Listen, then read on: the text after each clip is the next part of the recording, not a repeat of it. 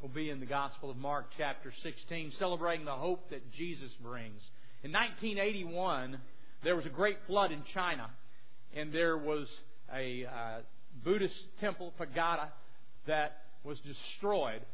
And after uh, its destruction, several years later, archaeologists went back and they began to excavate the remains of that temple. And while they were there, they came across a little miniature casket and in this casket that had been sealed, they found a finger. And many of them speculated, and many began to believe that this was literally the finger of Buddha. And so they took that finger and they put it in a glass encasement and hermetically sealed it. And they put it on exhibit throughout all of China, through uh, all of the Mid East. Uh, those who would like to have it and like to see it and millions and millions came to see that finger of Buddha. Now, what's interesting about our faith and what's interesting about Christianity is that according to 1 Corinthians 15, Paul makes a very uh, strong case that if ever they were to really find the body of Jesus, a finger, a hand, a head, or a body, that that would literally destroy our faith. You know why? Because of the resurrection. Paul makes it crystal clear in 1 Corinthians 15. If you've not read that chapter, I encourage you to go home and read that. That the bodily resurrection of Christ is essential to our faith. Why? Well, as we'll read here in just a moment, we'll see in Matthew chapter 16, verse 7, because when they came to find his body, the angel of the Lord said, He is risen. He's not here. He's risen just like He said that He would do. You see, that is the principal issue of our faith. Not just that Jesus died on behalf of our sins, which is wonderful. Not that He was buried, but on the third day He rose again, just as He said He would. And we will look at some conclusive evidence this morning that shows us that the death, the burial, but even more importantly, the resurrection of Christ is what transforms our lives today. It's what distinguishes us as believers. If you have your Bible, turn with me and let's look at Mark chapter 16. You know, today, if you go back to any other tomb, if you go to Muhammad's tomb, you can find him there. If you go to Buddha, if you go to Gandhi, great men who had great influence, whom they made shrines out of their tombs, which was very popular in that particular time, in that day and age. But no shrine was ever made of Jesus' tomb because it wasn't necessary, because his body was not there. It was resurrected, and it changed everything. It changed the disciples' lives. It changed the course of history. It changed everything. Just like when the first man discovered fire.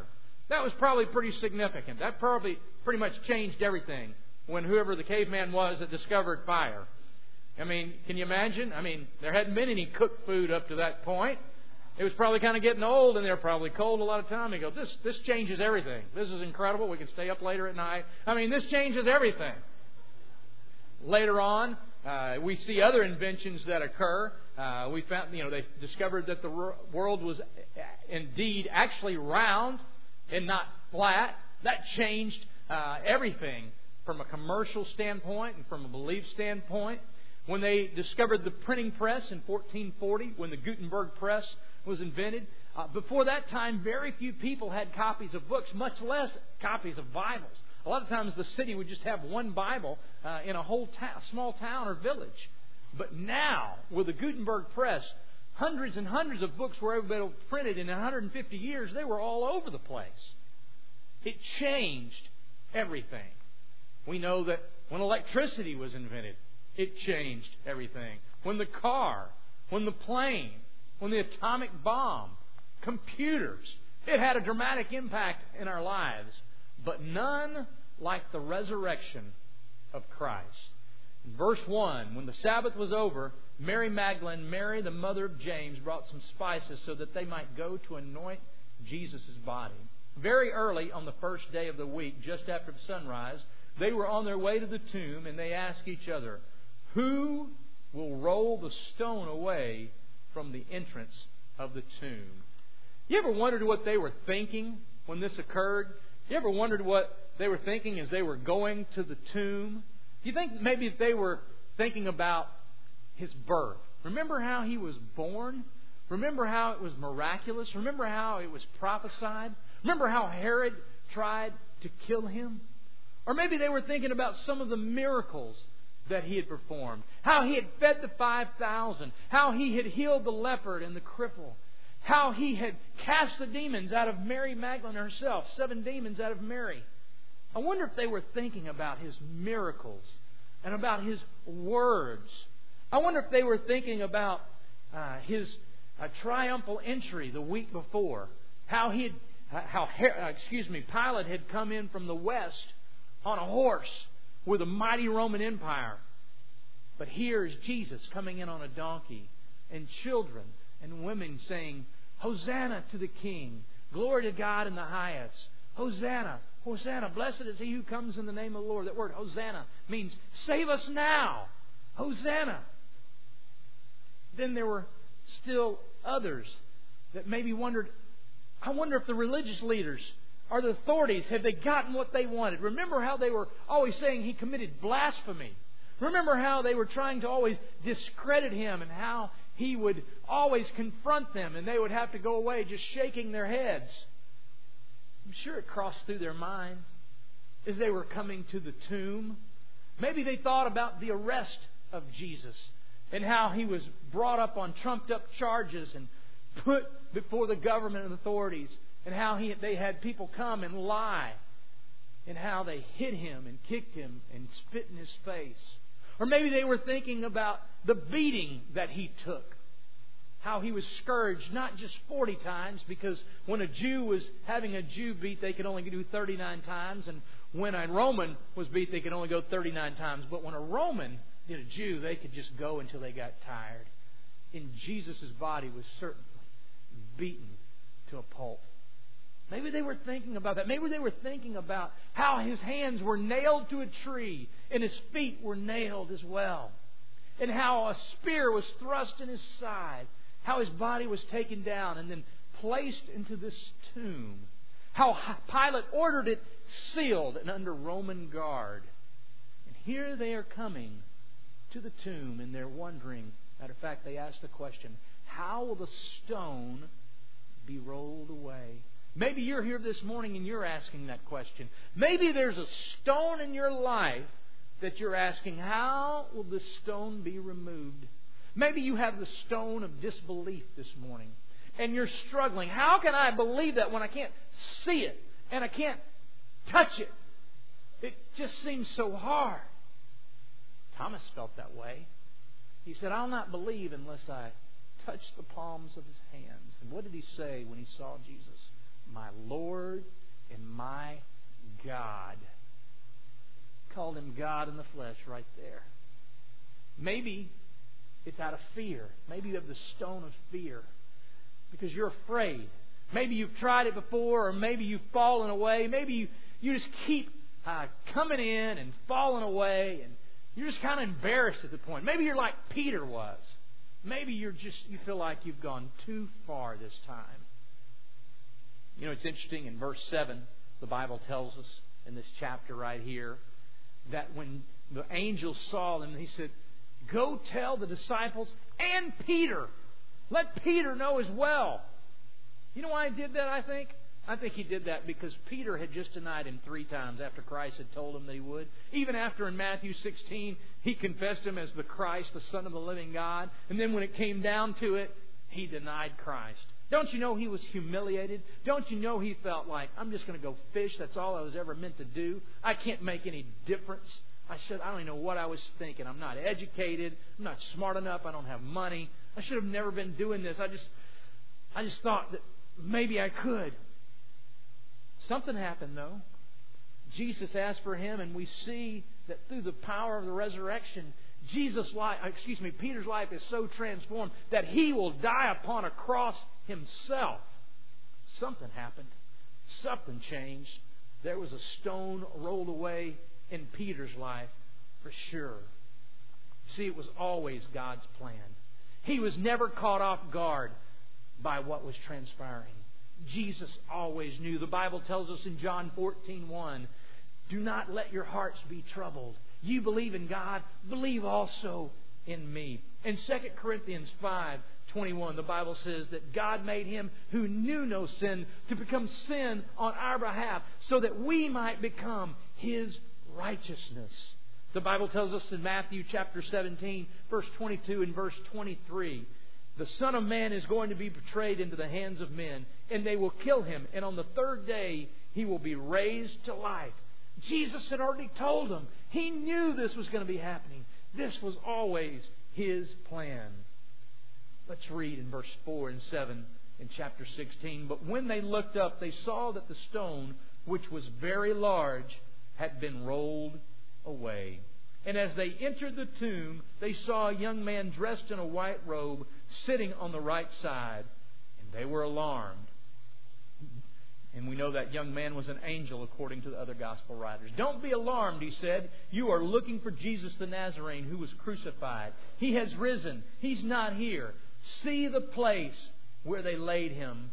But go and tell the disciples and Peter, he is going ahead of you into Galilee. There you will see him just as he told you. Just as he said, just as he told you, there is hope. This changes everything. The resurrection changes everything because of the empty tomb. The empty tomb that he has fulfilled the promise that he gave. He fulfilled the prophecy that he himself made.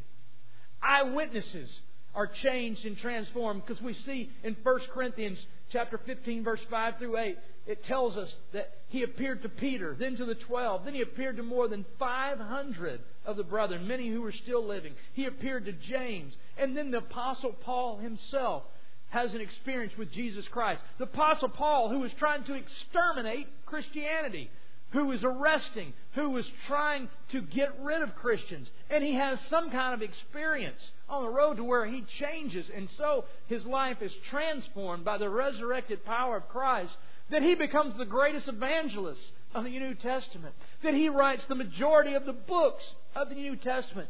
Something happened.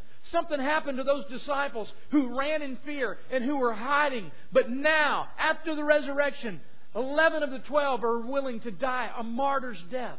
Thousands of Christians are willing to die over the course of the next 75 years for their faith in Christ because of the resurrection, not just because he died on the cross, not just because he was put in a tomb, but because he rose again.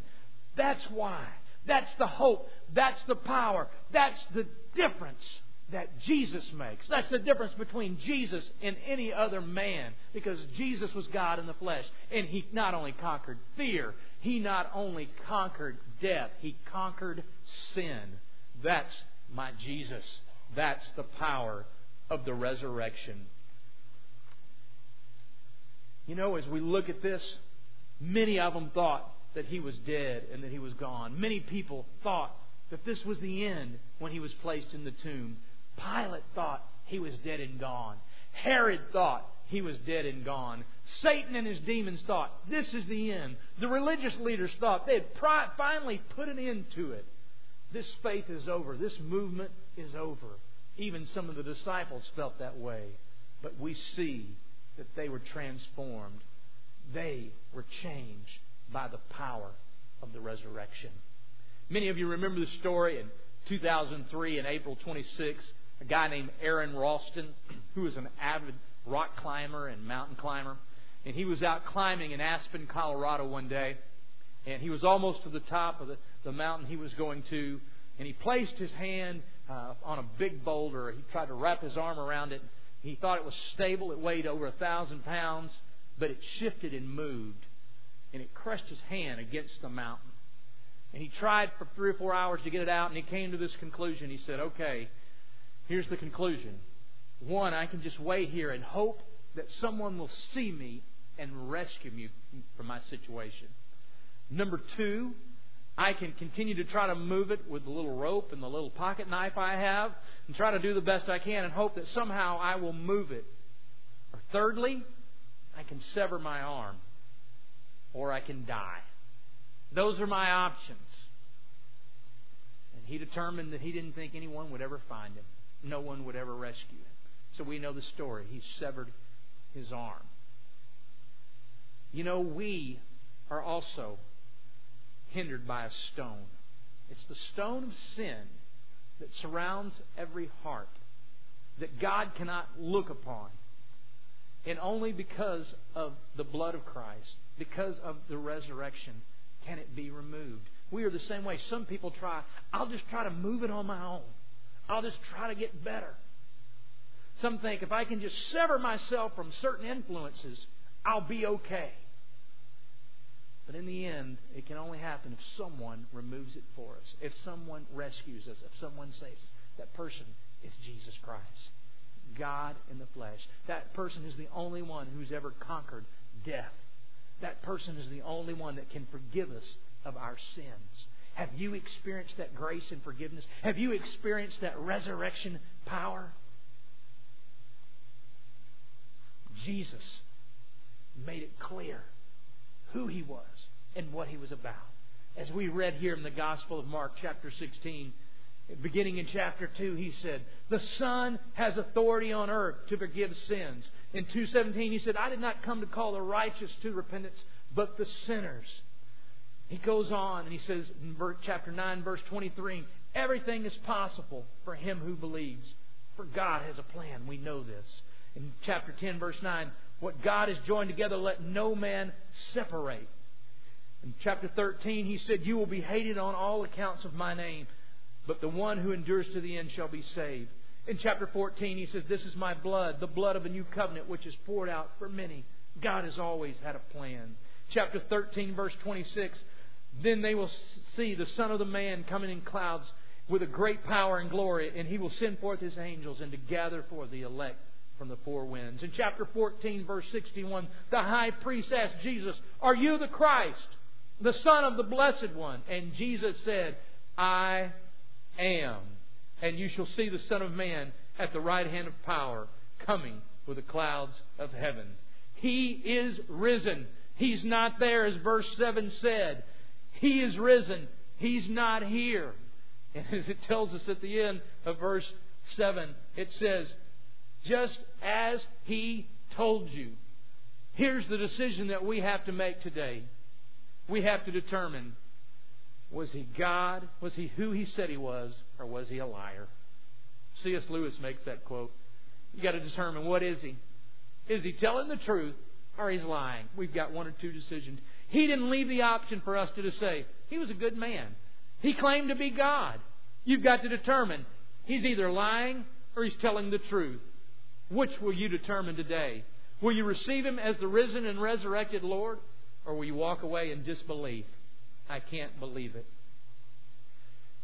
What about you this morning? Diane Cameron, who is a, a columnist in the USA Today, uh, tells the story of how she was raised uh, in church and how she had become a Christian at an early age, but then when she became adult, she kind of drifted away. But every Easter and Christmas, she would still go to church. And then uh, one year, her, her mother had already passed away, and then her father passed away, and she said, I just felt so lonely. And I entered into this time of depression and discouragement. Easter rolled around, and I decided to go partially because that's just what I did, that's what I'd been raised to do, but also because I needed some hope. I'll never forget going to that church that day and the pastor saying, We live in a Good Friday world. We live in a Good Friday world. What's a Good Friday world? A Good Friday world is this it's a world where they take an innocent and perfect man and crucify him because of their ego and because of their insecurities. It's a world, a Good Friday world, is where bad things happen to good people and good things happen to bad people. That's the world we live in today. It's a Good Friday world. But praise God, we can be Easter people because of the resurrection. because the tomb is empty, because He is risen, because He has promised He will come and receive us just as He said He would. He's always had a plan. It was all his, always His plan to come upon this earth. It was always His plan to be crucified. It was always His plan to be buried. And it was always His plan to rise. Have you received the risen and resurrected Lord?